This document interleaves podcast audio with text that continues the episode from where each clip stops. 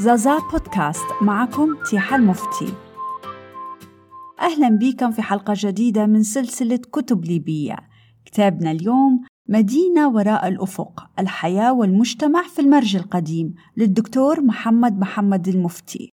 نتعرف على الدكتور محمد هو أخصائي للجراحة العامة نشر العديد من الأبحاث في الدوريات العالمية وألف عددا من الكتب الطبية باللغتين العربي وإنجليزي. له الكثير من المؤلفات في التاريخ الاجتماعي أشهرها هدرزة في بنغازي سهاري درنا وهذا الوطن الذي يسكننا. يقول الدكتور المفتي إنني شغوف بتواريخنا المحلية فمدننا وقرانا تمتلك خصوصيات وسمات مميزة والحنين إليها ولأيام الماضي نستعيد به فترة من النقاء والأمان. هذا الكتاب هو نتيجة دراسة ميدانية عبر زيارات متكررة للمرج سعيا لبناء صورة عامة للمدينة القديمة إلى حين وقوع الزلزال. استغرق تأليف الكتاب عامين أصدر في 2009 ويحتوي على 224 صفحة. المرج القديم كانت مدينة تعج بالحياة ملتقى نخبة برقة رواد التعليم والأجيال التي ساهمت في بناء الدولة الليبية.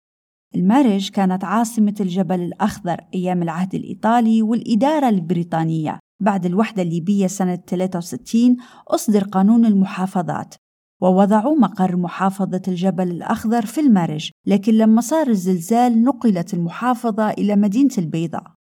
في قديم الزمان سكنت المرج قبائل الليبيين الأوائل حتى أن بعض أبنائها اشتركوا في الألعاب الأولمبية. وفازوا بكؤوس وجوائز القوها مدفونة في القبور الأثرية. أثناء تصفحنا تقابلنا صور لأبناء المدينة والطراز المعماري لمبانيها وإعلانات منها جدول القطارات بين المرج وبنغازي اللي كانت ثلاثة أيام في الأسبوع. القطارات تمشي إلى الأبيار وسيدي مهيوس ثم الرجمة وبنينة وتدخل بنغازي على الخط المار من شارع السكة اللي معروف توا باسم شارع عشرين.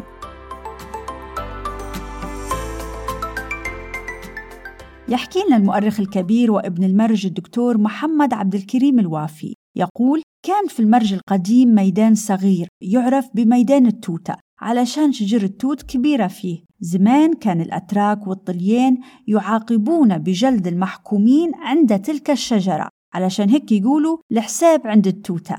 برضو كان في دكاكين منهن محل بويا كان يبيع الحنة وديما عنده ردوات حرير. ويبيع دمالج فضة ومرات مقاس ذهب.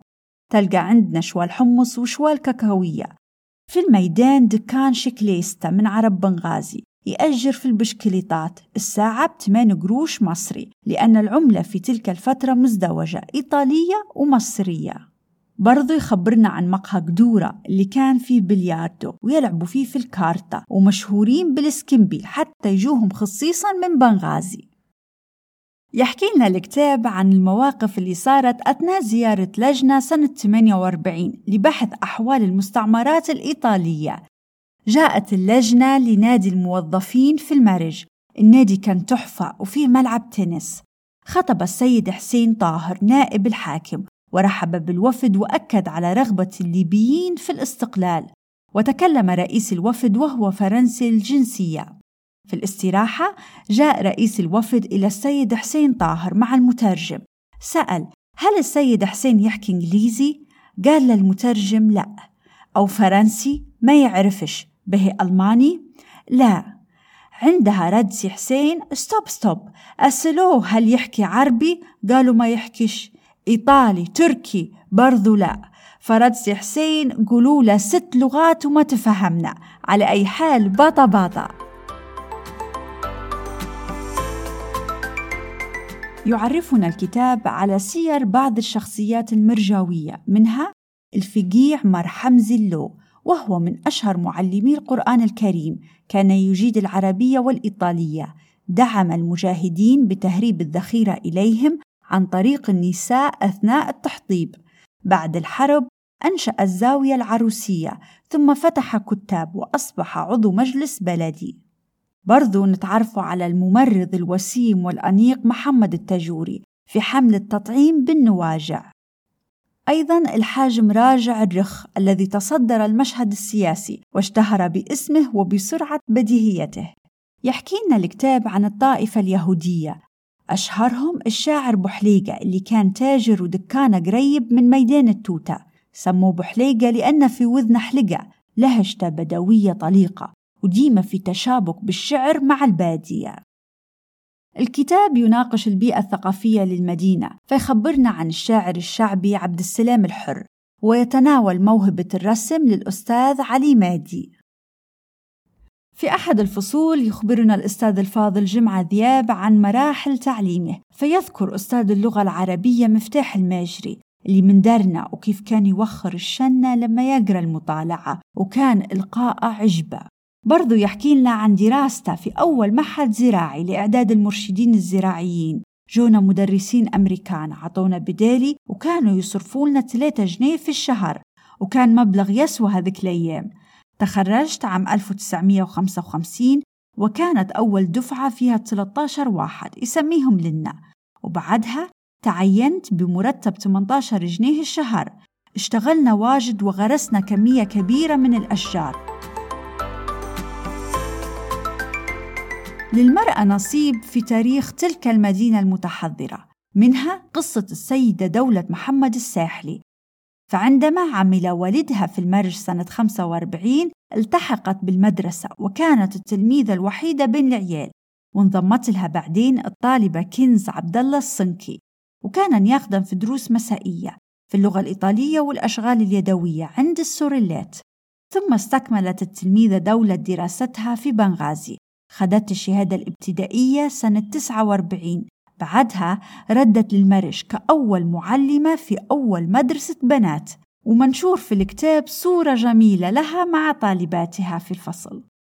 نتعرفوا على الأستاذ والشاعر أنور الهوني فخبرنا اشتغلت مدرس في أول نوفمبر 49 عينونا في المرج بعشرة جنيه في الشهر. كانت الشهادة الإعدادية تساوي الدكتوراه واللي يطلع من الابتدائية فارس. توا كل خروبة تحت منها جامعة لكن ما تحركوش من الجهل اللي هم فيه. يسأله المؤلف هل مازال يقول في الشعر رد؟ لا سيبته والمن بنشعر أيام القول قلنا واليوم خلاص. زمان درت ملحمة دفاعا عن تحرير المرأة. في شكل محاورة بين الأب حمد اللي سجل بنته في المدرسة والأم عصرانة اللي تشكي لأن ما فيش حد يساعدها في شغل الحوش. شوف يا حمد للبنت شي تدبيرة من يوم قرات ما شاقية بصيرة من يوم مشتل توا وبنتي باقية قليل مروة تقعد اللات تلوى حتى العشاء لو شورها مديرة ويرد حمد والله ما نحسدها نبيها طول الزمان نسندها وعلى المدرسة مان اللي نحبسها تكفي حياتي معاك في التوخيرة. في فصل من الكتاب بعنوان ليلة الزلزال يصف لنا الكارثة التي وقعت مساء الخميس 21 فبراير 63 يوافق 27 رمضان ليلة القدر. راح ضحيته 243 شخص ويوجد في الكتاب قائمة بأسمائهم. سارع الجيش الليبي للمكان ولكن قوات الجيش الإنجليزي أول من وصل لأن كان عنده مناورة في تاكنس. بدأوا في عملية الإنقاذ والإسعاف كما أرسل سلاح الطيران الأمريكي مستشفى متنقل. عندما شعر أهل بنغازي بالهزة انطلقوا لتقديم المساعدة وكان الجهد الأعظم للكشافين. انهالت برقيات التعازي من كل أنحاء العالم. يحدثنا الدكتور المفتي عن دوره في اتحاد الطلبة الليبيين في بريطانيا لجمع التبرعات لمنكوبي الزلزال. أيضا قامت وزارة المعارف بإقامة مخيم مدرسي وترتب على الزلزال هجرة الكثيرين إلى بنغازي.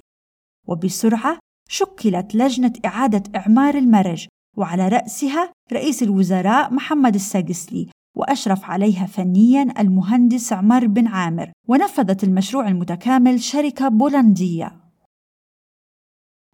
يقول الدكتور محمد المفتي جدران بيوت المرج القديم تحمل أثار زلزال 63 تلك المدينة المنسية التي كانت يوما ما عاصمة إدارية ومركز تعليمي. ألا يمكن أن تتحول إلى متحف مفتوح؟ فهي نموذج فريد ومتميز فلتكن منطقة محمية وجديرة بالاهتمام. وللمزيد تابعوا صفحتنا على الفيسبوك. زازا للثقافة والتنمية. دمتم بخير ولحلقة أخرى.